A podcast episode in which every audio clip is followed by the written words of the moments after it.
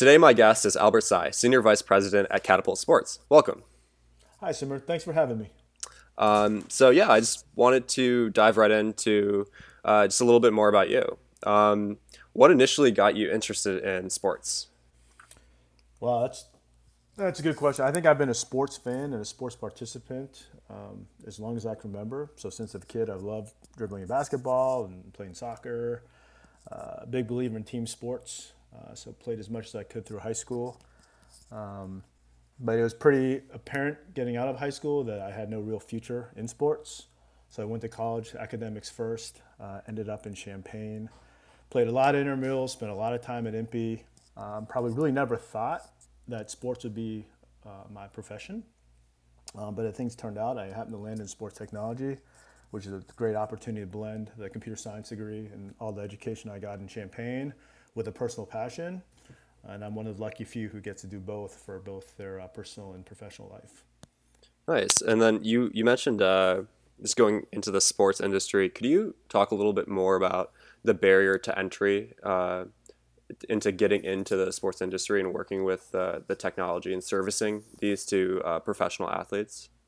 Yeah, so the the sports technology world, particularly at the, the elite level, so when we talk about the NFL teams, the NBA teams, your pro sports, even your, your high end college, um, it is a pretty niche market. So a lot of companies that have uh, fostered relationships and got the trust of organizations, uh, and it's really kind of hard to break into that club.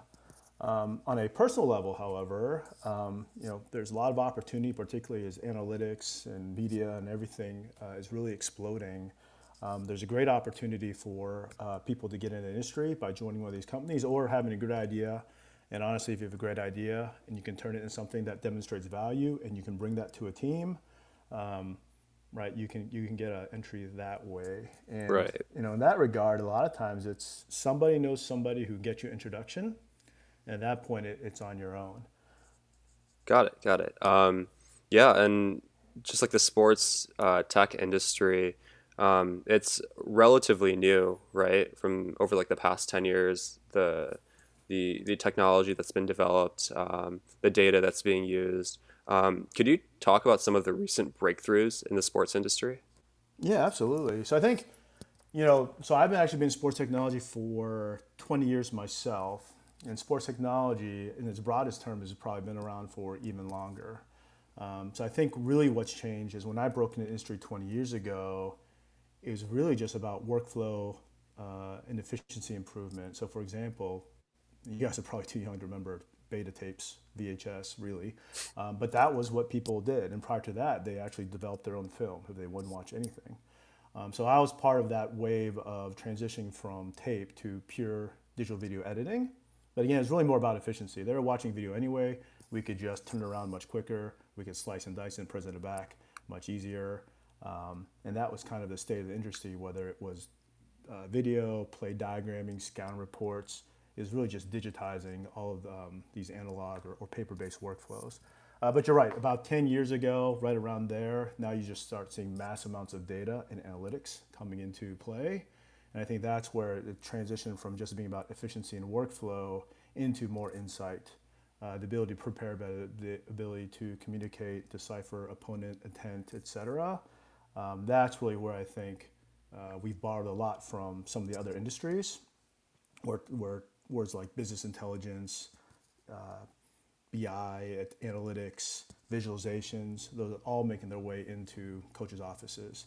Uh, and it's been pretty fascinating to be part of that transition and just watch these, you know, old school coaches or these pursued old school coaches learn about how to use data taken on come up with all kind of insights into how they prepare for an opponent, how they run their practices, uh, and that data comes in all shapes and forms. So at Catapult, uh, our brand is probably best known for the GPS sensors that players can wear that tracks all kinds of things in real time. So whether it's your velocity, your top speed, how much load uh, work you're doing, where you are on the field. Uh, and then there's another half of our business that does all the video. So all the coaching video around, hey, let's see all the third down blitzes, or what do these guys do on first down? Um, marrying those two together, imagine how much data all these teams are looking at on a daily basis. And so being able to provide the tools that allow these teams to uh, make them actionable, which again is kind of cliche, but but so real, is what are the right piece of data that impact how we're going to perform, and then what do we do to improve based on how we understand our opponent, how we understand ourselves, and doing that all, for example, at uh, Champaign, where the football team actually uh, is a customer of ours. How do we do that within the, the guidelines and mandates of the 20-hour uh, week we have with our players? Right. So, as a sports fan, um, all my life, to now kind of see behind the scenes and be part of that process has been, you know, unbelievably rewarding. I see, I see. And then, um, yeah, you mentioned how um, there's just been this transition period um, where you're kind of taking some old school ideas and trying to, um, I guess, re reinvent them with um, with new technology and data, and trying to um, trying to fit that in into uh, current systems that coaches and teams have into place. So, I mean, what what what would you see or what would you say would has been like the uh, greatest, I guess, resistance um, within the sports industry and in terms of change and uh, and inertia that you've seen uh, from from from coaches and organizations? Yeah, I think so. Unlike maybe some other industries where the technology is the job. Um, and again, I don't want to oversimplify, but you know, if you're an accountant sitting in front of uh, NetSuite, or you're a uh, salesperson sitting in front of Salesforce, you know, a lot of what you do is tied to that one system. Um, in our case, a lot of times the technology is mission critical, but and this is sound oxymoron, but it's mission critical, but in a supporting way. So our video editing systems are so critical to what they do but a coach's fundamental responsibility is to teach and to coach. Right. Right. And so while they want to be better and more efficient, you know, their primary trade and mission is to develop the players. And so sometimes the um, time and effort they allow to then go work on something that maybe they don't view as primary or central, that can be the challenge. Um, these guys are so busy throughout the year, right? Even the off season, preparing, recruiting, and everything that goes on, is finding the time to sit down and, and train them on the system. Uh, can be difficult. Now it is so much better today than it was 20 years when I first got in the business. Uh, I am not kidding. We used to dedicate training time to teaching people how to use a mouse, right? So, so the fir- the first day of training wasn't our product; it was solitaire because solitaire on Windows, hey, this is how you drag and drop, this is how you right click. Like you wouldn't even couldn't possibly imagine. And these are some of the most famous NFL coaches mm-hmm. uh, that you can think of. Um, so we don't have to do that anymore. But what is still a challenge is, is teaching people how to think about data, um, right? And, and understanding that it is not the end all be all. A lot of times your sample sets aren't just aren't large enough to really make a whole bunch of decisions off of but enough that it can expose or show an outlier or point to something you want to research more. So it's a lot about just bringing context. Uh, and the other kind of challenge is, you know, whereas in other industries, maybe analytics and data and machine learning have captured everything, you know, my personal belief is we're not there yet with coaching. And so when you're dealing with the literally best in the world at, at what they do, these coaches at, at uh, the, these highest levels, you know, so much of what they know isn't actually captured by the algorithms, by the data just yet. Um, so there's a little bit of a trust factor that goes into believing all the numbers because the numbers don't always tell the whole story, but at the same time, sometimes they do expose maybe a flaw in thinking. And so getting people to understand what the right balance is so that, you know, every staff has analysts, um, but I wouldn't say every staff has good communication, understanding between the analysts and the coaching staffs themselves. Uh, and I think that's something that we as sport technologists and, and the providers of these tools and systems uh, can really focus on, right? Which is teaching people how to think about data. Right. And I guess like what what do you think would be a good way to go about solving uh, solving that problem with with coaching and um, kind of uh, focusing on that trust singularity to, to to solve that problem? Where it's where it's worked well and you know the question now is, is how do you make it repeatable is when you find that real example right like again it's cliche but it's just the aha moment mm-hmm. right so you take a, a, belief where maybe the coach was raised that way and he believes it simply because that's what his mentor believed. Right? Everyone talks about these coaching trees, and it's really true. You can, based on where people come from, you kind of know uh, the things they prioritize, or what they think, et cetera. Uh, and then based on their own data, their own video, you show some things that maybe run counter. And then you can use the data to explain why that happened, and then you open their eyes and they're a little bit more receptive the next time. Um, there's no way to just kind of, you know, beat it down, um, beat it into them.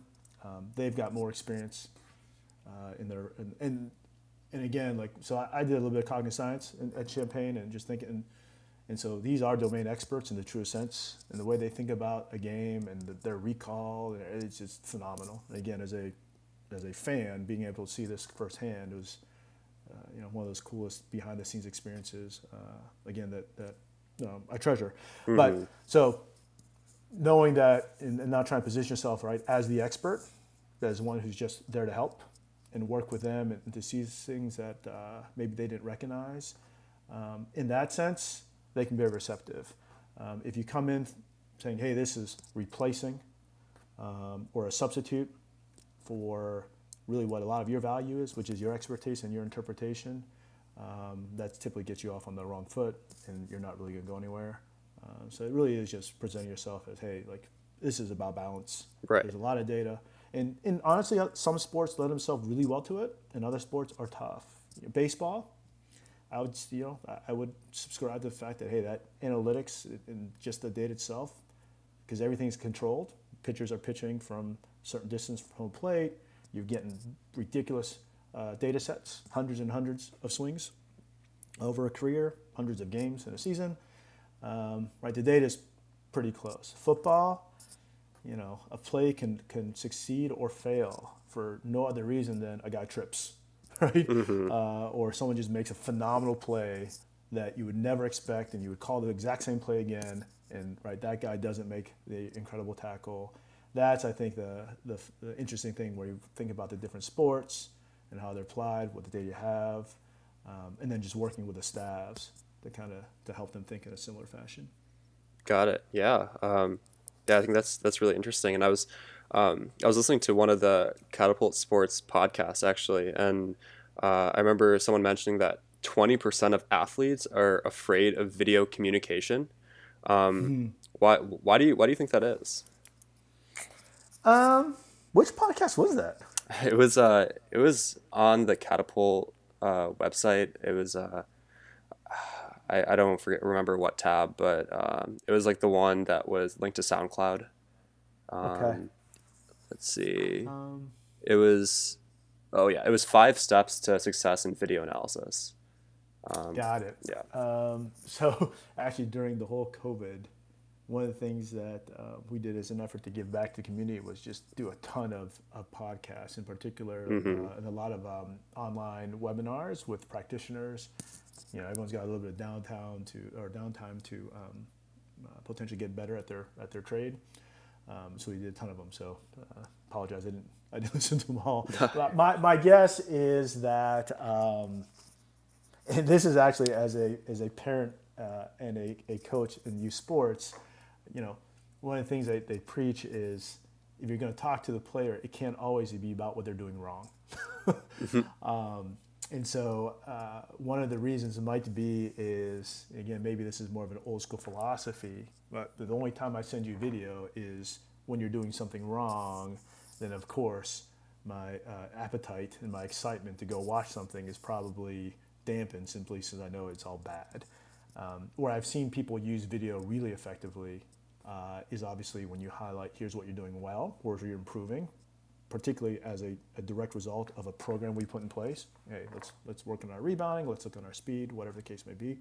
Uh, and then in addition, here's some things that we got to work on. And depending on where you are in the in the league standings, depending on the time of year, you know, maybe that message is delivered a little bit differently. Um, but one of the big focuses of Catapult really is, you know, our products and hence our users and hence the departments within the organization.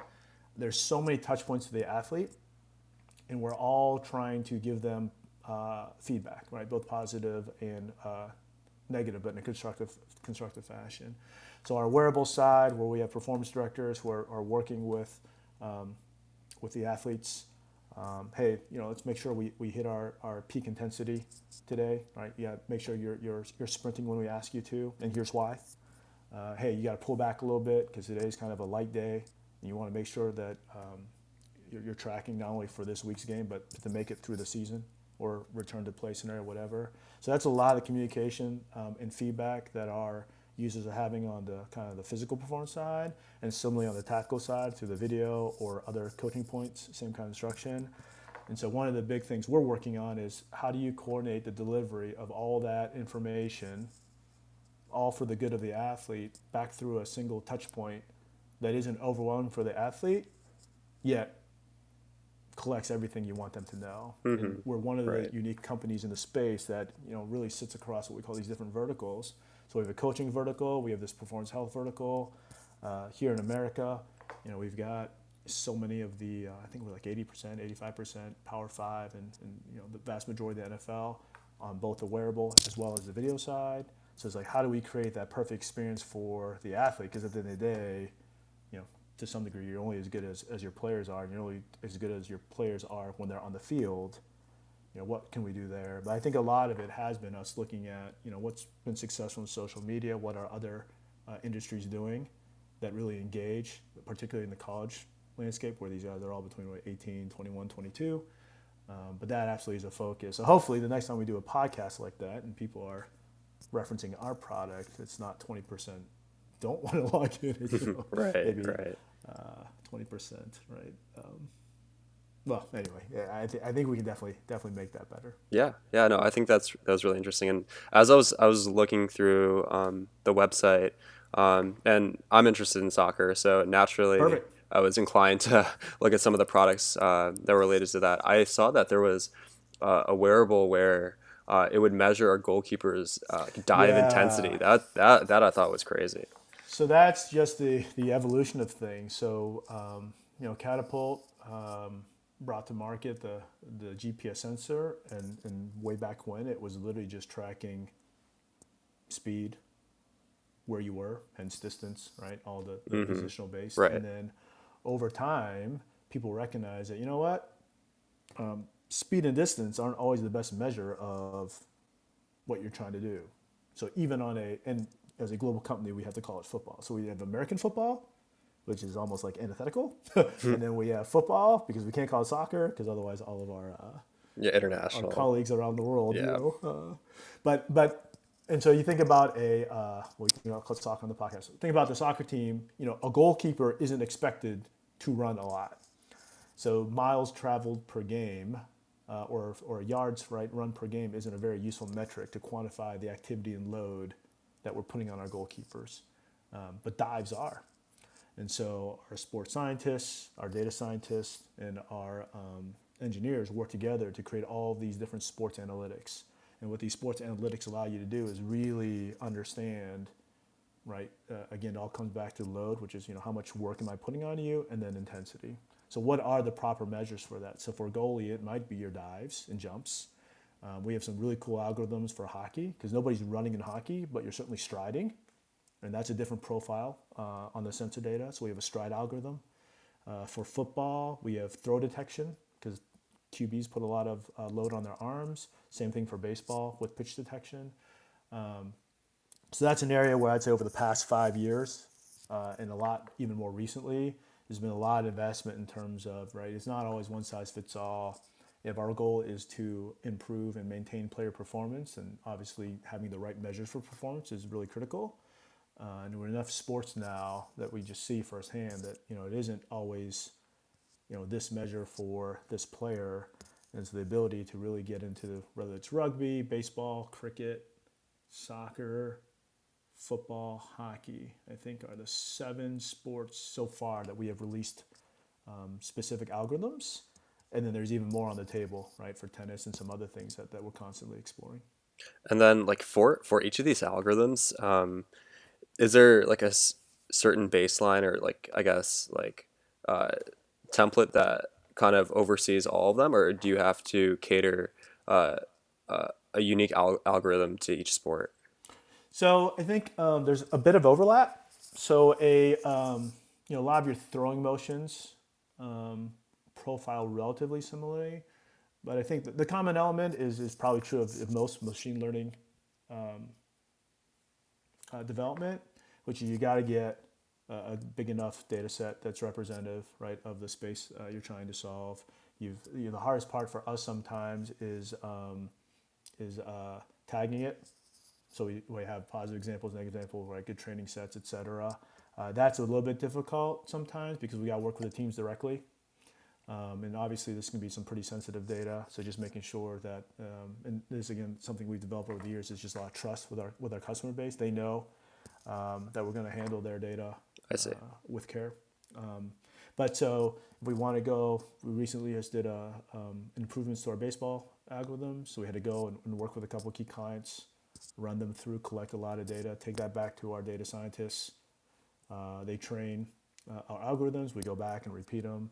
Um, we have to do a lot of verification, obviously. Um, that's where the video side of a business becomes really helpful because oftentimes the best way to verify that, hey, that event actually happened or not is just to watch the film. Um, so it can be a pretty lengthy process. Um, every time we do it, we get a little bit better. Um, obviously, we're acquiring these data sets over time, so that helps in terms of just collection. Got it. Got it. Process. Um, but you know, as a guy, you know, so when I graduated or left Champaign, machine learning or AI, that was still pretty, you know, non-mainstream. Um, so I've been an application developer and, and, more on the product leadership side uh, for most of my career. But to participate and follow along and you know hear everybody talking about machine learning and how it helps and how great Spotify is or Amazon and everything else. Um, but again, it's always cool to see how this stuff is applied to sports. Right. Right. Because um, again, like probably no one really thought about it at the time. Someone thought about it, and now we're doing it. Um, so it's pretty cool. Yeah, that is that is for sure. Um, and yeah, you you mentioned um, working with uh, the data scientists and sports scientists, working with uh, these large data sets and um, going through uh, a verification process. Um, so like when these data sets are received, like I guess like what differentiates like good and usable data versus data that uh, not as usable or like I guess is so on so bad data. Um, so part of it is um, is uh, well, certainly if the data itself is noisy, then mm-hmm. that's no good for anybody, right? So there are, are situations where you know maybe um, the the sensor uh, wasn't worn tightly to the body. Got it. So obviously our accelerometer is going to pick up a lot of noise. Um, generally, um, we, we work with uh, teams and practitioners um, that are really solid right? So they're collecting good data and things like that. You know, I think the, the one that's probably bitten us the most is simply because it, it comes down to the size of, of your data set, right? So a lot of times when we do our throwing algorithms or throwing detection algorithms, you know, there's a lot of variation how people throw a football. There's surprising a lot of uh, a lot of variation in the delivery of a baseball pitch. So sometimes there we may train and then find out we didn't capture a particular throwing style. Right, so I wouldn't say it's necessarily bad data, as it was maybe we didn't you know get enough data out of the gate to cover the different throwing motions. Um, but a lot of it probably is always hindsight is 2020. Um, right, we've adapted and, and, we can augment and re-release and, and, and test in the, in the, market. But I think that's where you know we have so many soccer customers um, that making sure we get enough data and and and whatnot for that sport has been pretty good you know, maybe some of the other sports that we're a little bit newer to, like a baseball, um, you know, maybe that's part of the challenge, which is less about the quality of the data, other than like, you know, the sensors just not working the way they should be. Um, but it's more about just making sure we're getting the right set and honestly getting the video to go with it as well. Because if we can't validate uh, and identify the testing examples, um, then you're obviously training against uh, suspect data, and that's obviously doesn't work well. And then what what would you say fascinates you most about the sports industry? Like what do you say it's working with the customers, uh, the data itself, the technology, player um, performance? For me personally, it's working with the customers. Got it. Um, you know, I love like my my passion is to um, solve problems. Um, and again, I'm just particularly lucky I get to solve problems in an industry that that you know fascinates me personally. Um, and so you know, maybe when I first got in the business 20 years ago, the, the biggest eye opener for me was just the amount of actual work put in behind the scenes. You know, so everybody knows that these guys are putting in hours, uh, right? You hear the, the stories even on uh, the media outlets, and uh, you know, if you're, you're a fan, you certainly on blogs or whatever. Like these coaches work a lot. Uh, but I remember the first time. Um, so I cut my teeth at training camp uh, with the Kansas City Chiefs way back in, geez, 2001, 2000, something like that. Um, and it was the first time walking through the staff room and just seeing the binders of reports and seeing how much data was being actually put in by hand against the video um, by kind of the, the, junior staff members, and then the process they go through uh, throughout the, the week, you know, Mondays, whatever, um, special teams or offense base, two days blitz package, like it just is crazy. Um, and so the appreciation for how much effort goes in. And then also as the problem solver technologist looking like, oh my God, like we can make that better, we can make that better. Like this should take five minutes. Um, has been, you know, particularly uh, rewarding. Um, and then what really makes it interesting is when I wear my engineering hat, and it's like, oh well, these things are so obvious, we should do them. And then you present them to the customer, and then they give you some really interesting reasons as to why that may seem like a good idea, but isn't, right? And at the end of the day, I think that's what you know in a in a in a product leadership position, understanding the customer problems and the environment, and really understanding what solutions will work or won't is probably key. This is probably true of any industry, but particularly ours. Um, so I'll give you an example. Um, you know, there's so much play diagramming that happens in the football team and, and one of the things is you notice just how much repetition sometimes there is.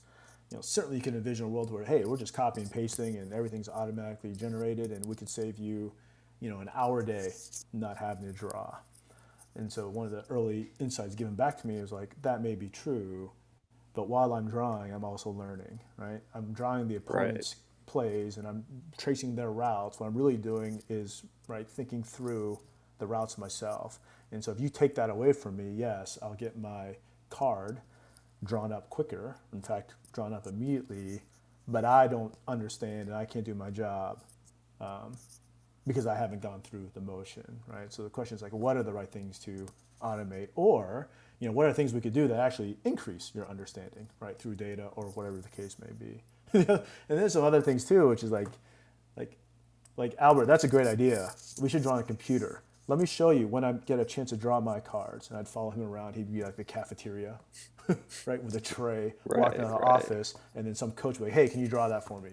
So he's like, see what I'm talking about? I can pull out a card and a marker and get this to him. I cannot go back to my desk, fire up my computer, right to the right play, draw, and like that's the reality I live in, right? So great idea, maybe someday in the future, but here's the environment I work in how can you help me now? Mm-hmm. um, and so as a you know know-it-all kid coming out of college and his first job, whatever, two years uh, in the workforce, you know, all these great ideas. Um, you know, it's a bit of a wake-up call, uh, a bit humbling.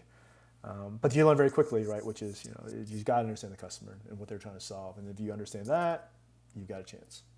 Yeah, that's that's really interesting. Um, yeah, you you mentioned um, just like all the work that goes behind the curtains, um, whether it be uh, on on your side developing the technology or on uh, on the other side, like you mentioned with the Chiefs, how they just have stacks of binders um, and all this data that hasn't been normalized. Um, but uh, it's just in terms more of like uh, of your skill set. Uh, I know that um, you one of your specialties is uh, developing product roadmaps for your customers. Mm-hmm. Um, so I guess what what would you say goes into building a successful product roadmap from I guess uh, uh, from like the planning and ideating to uh, it being in the hands of the customer?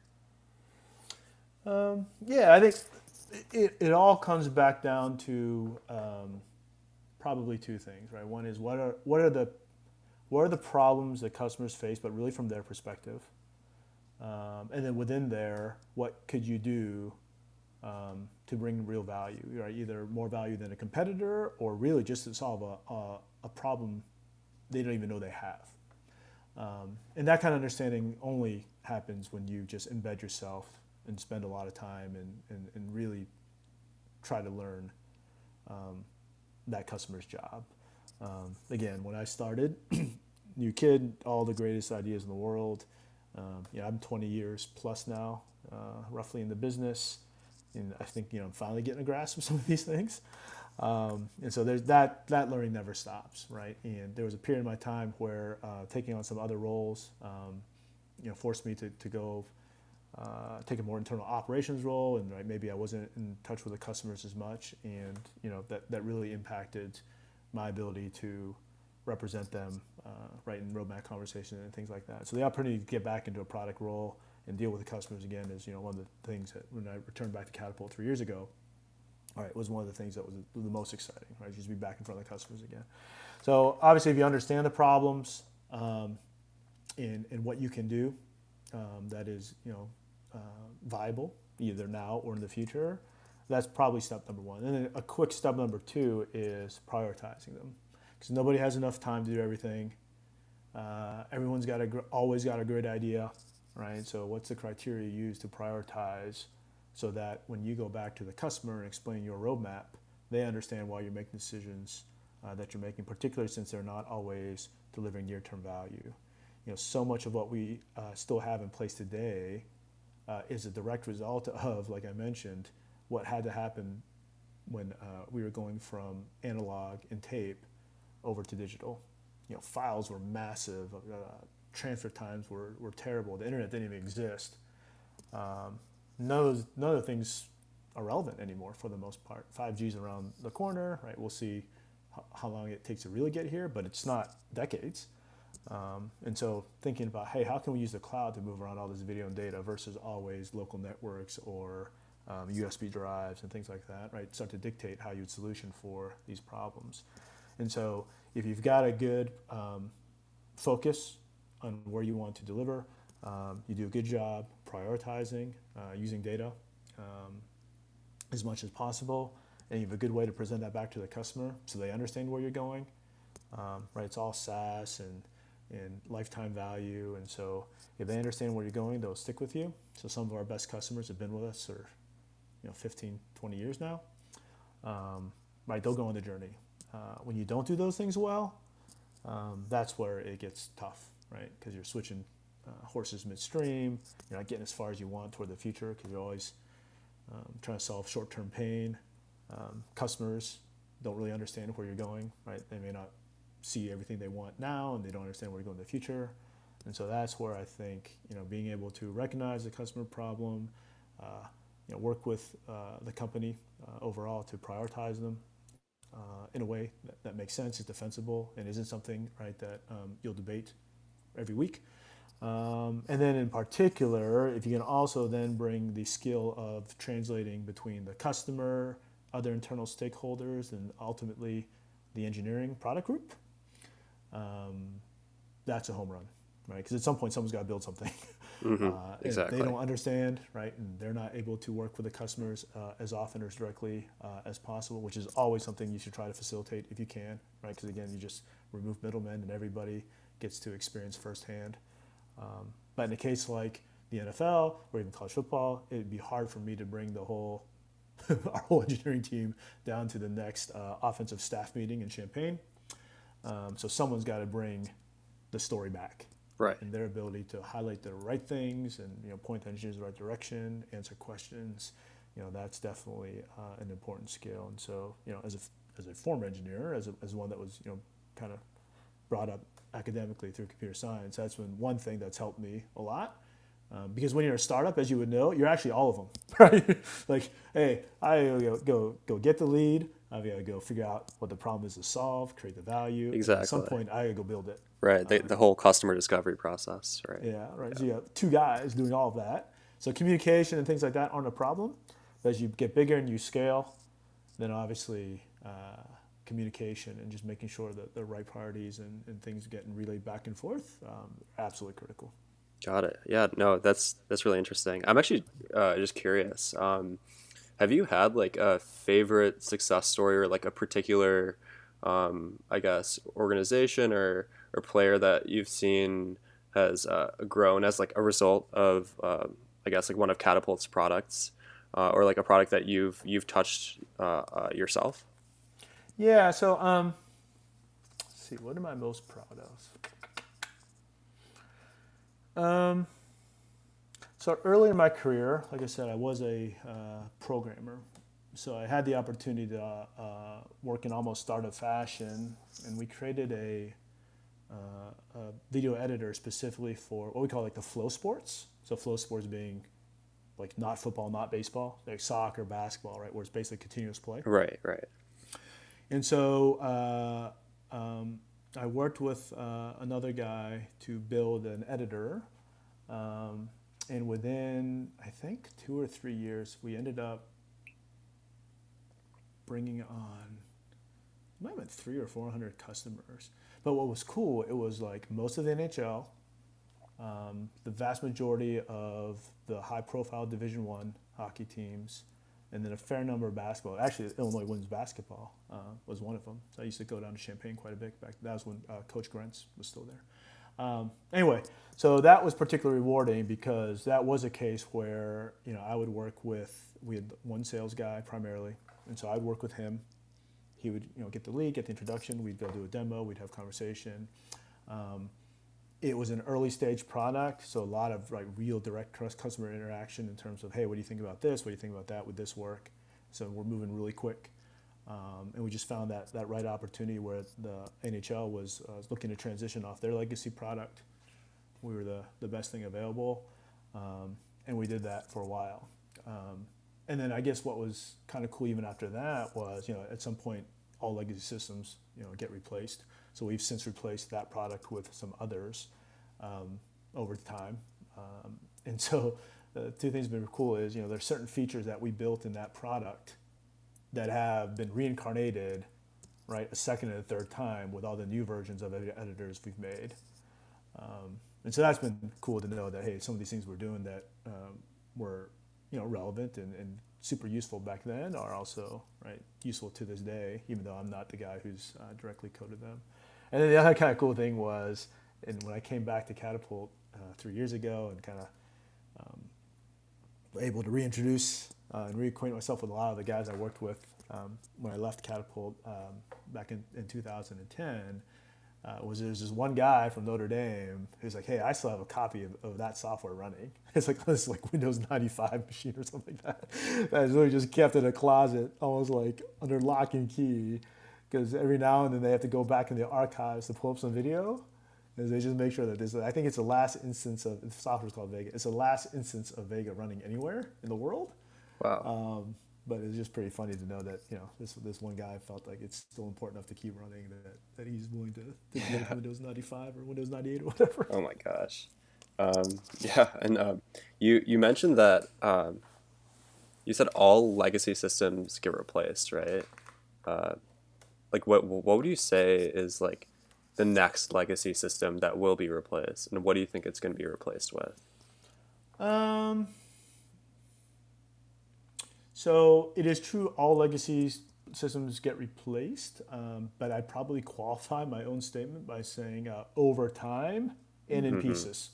Got right? It. Yeah, yeah. Um, so when you're talking about enterprise systems, um, and so we have our, our, our, our mainstream, uh, our main product for our football is Thunder. Right? So if you go down to the University of Illinois, uh, they've got our Thunder, Thunder uh, it's really a network installed. So every coach has a client, uh, every meeting room has a client. If there's a video room, that is kind of the um, uh, central command for everything. We have cloud-based components so we can like make that particularly uh, in an environment like today where all your meetings and all your staff are remote.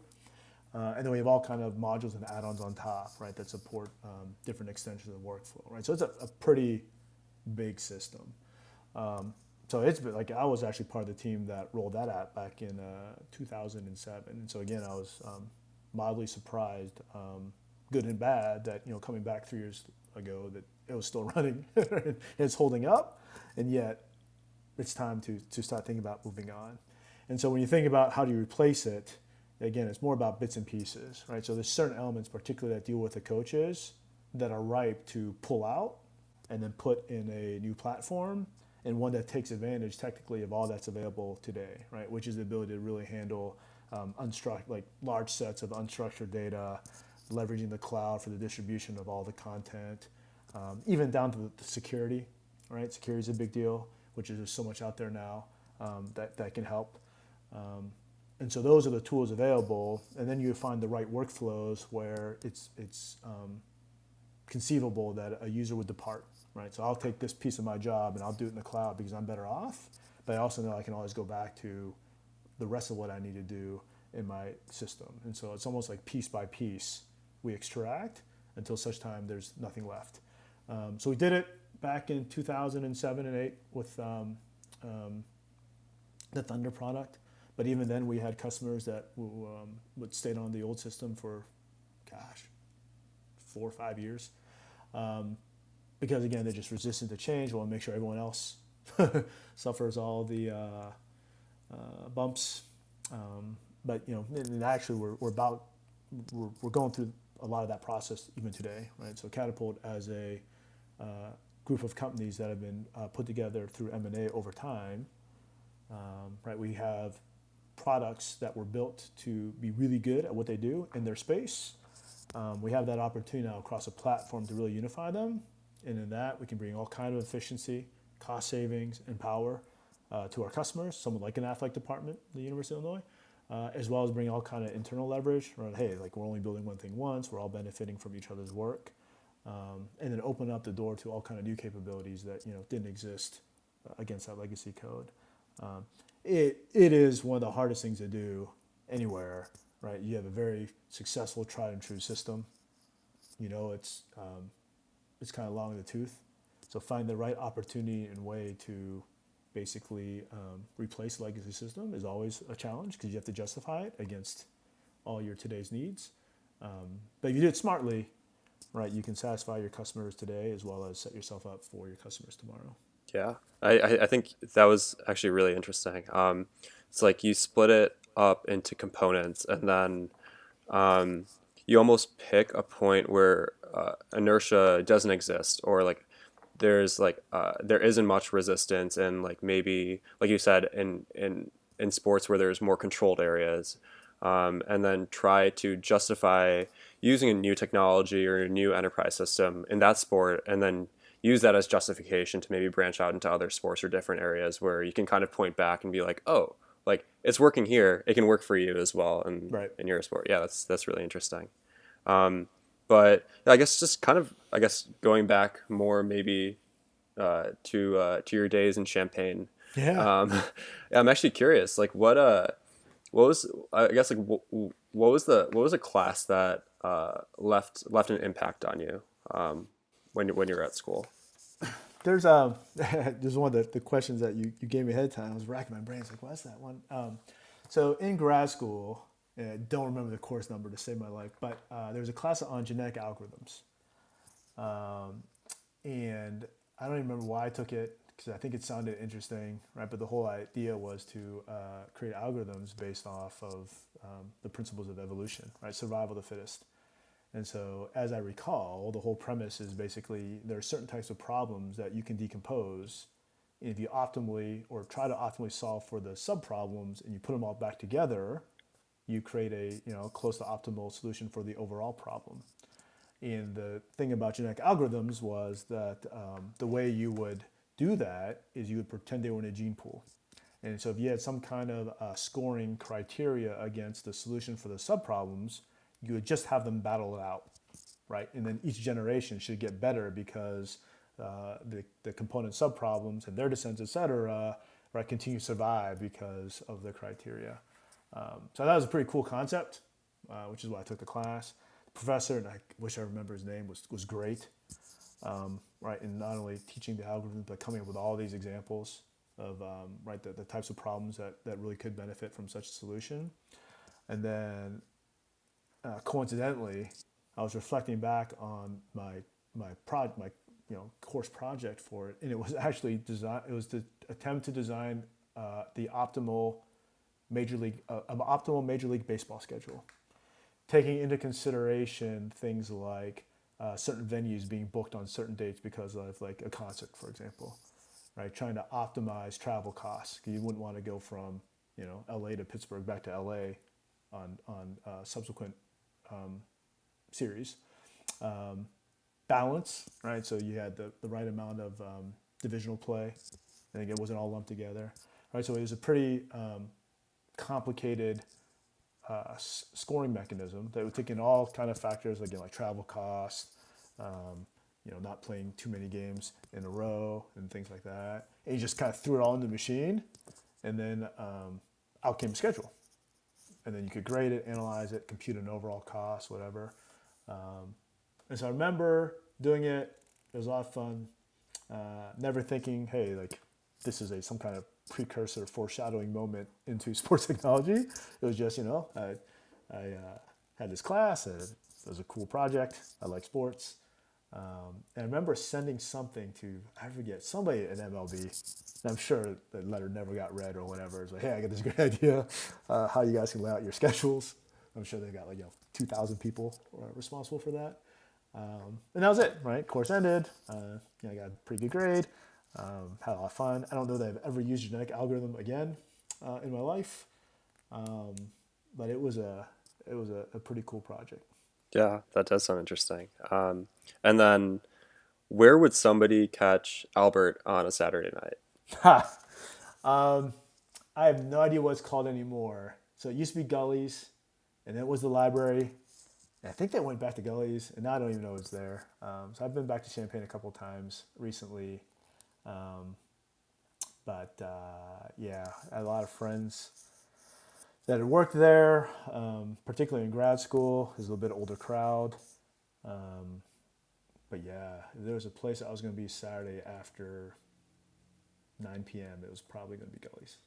Got it, got it. Yeah, I don't, I don't think that's there anymore, or at least yeah. I don't think I've heard of it.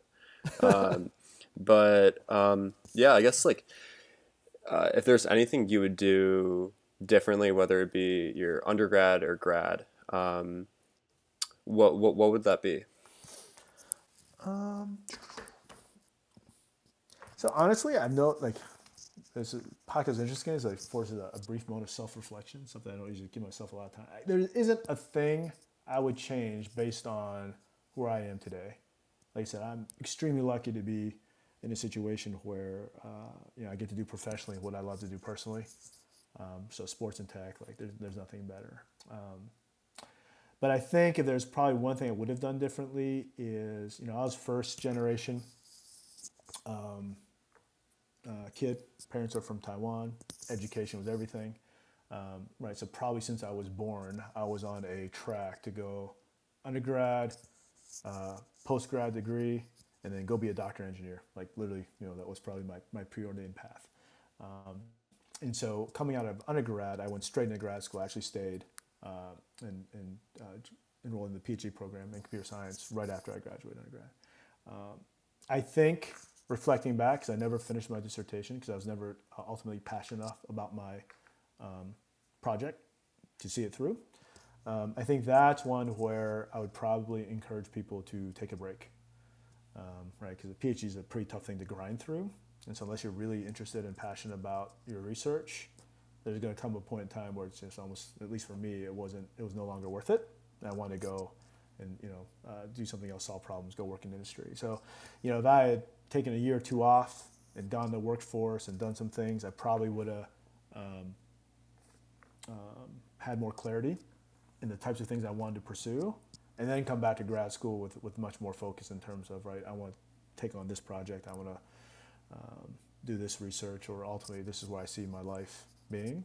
Um, you know, so if I were to go back into grad school now, um, which probably my wife would not be too happy with. uh, but if I were to go back in grad school now, I think it'd be like, you know what? It would be around sports and analytics and like, some of these massive data sets, and there's an opportunity there to do. In fact, you know, a lot of our uh, sports scientists participate in research, and again, it's like fascinating. Like I remember I used to study um, in all the different libraries around campus. And we just mix it up and, and go wherever uh, we felt like. But we used to spend time in the, in the kinesiology library. And I remember I'd be bored um, with my own assignment. I'd start looking around the shelves and you happen to see all, all the previous um, um theses. And so it was just like fascinating the types of subjects, like it's like rotational angle of tennis rackets for right-handed players. Doing, like, this is crazy. Right. Um, but like, that's a whole domain, right? Uh, again, up on our on our website, and, and look at all the um, webinars we've hosted and all the practitioners. I mean, these guys all have PhDs in sports science. Like, sports science wasn't even a thing um, for us uh, back then, um, right? But I think it would be kind of cool to go back in if I had funding, right? So I had funding, I had my you know my my RA set up. Um, I had an office space in Beckman, so I go back to Beckman and just hang out and just really think about data and the, the effects of data on you know whatever third down blitzes, whatever the case may be. Like that'd be pretty cool. Um, but I think that's one where like yeah, before enrolling in a, in a PhD per, uh, program in particular, just make sure you understand really why um, the research you're, you're signing up for is, is what you want to do. Because um, if it's not, like I said, it becomes really tough to, to just grind it out. And then uh, just to wrap up here, um, my last question to you would be uh, if you were to give advice to uh, somebody who wants to go into sports technology or just the sports industry in general, um, what advice would you give to them? Um, hmm, what advice would I give? You know, honestly, it's probably no different than uh, trying to crack uh, any industry um, that you're passionate about. Um, you know, I think sports technology is uh, one of those industries that we attract a lot of people that are, are fans of sport. So just by the numbers, maybe it seems like it'd be hard to crack. Uh, but it's probably not much different than video games or music or right some of the others. So if you're passionate about what you want to do, you're diligent, right? So you're not afraid to take. And again, it's, it's probably sounds so cliche, but you're not afraid to take no for an answer. Um, you know, uh, looking back, we've said no to a couple of ideas and things presented that ended up taking off, right? So who are we uh, to, to say what, what, what is good and what isn't? Um, and, and what's different maybe today than was in the past is particularly in technology is, you know, you don't need a lot to get going, right? If you're going to build a, a mechanical part, that's a, you know, uh, maybe a bigger investment to get up and going. But if you've got a good idea and you have access to the data, you can code, you can present, um, right? The opportunity is there um, particularly if you can find a cousin or a classmate or anybody else who can just make an introduction. Um, then I would say, you know, don't don't let anything stop you. And and really, that's I think ultimately the thing I loved about computer science that I probably didn't realize until much later with my own kids is, and maybe there's other fields like this, but computer science is such a great field because it does allow you to work in something you're passionate about. Right? Computer science is just a tool. Well, I guess programming and application development is just a tool.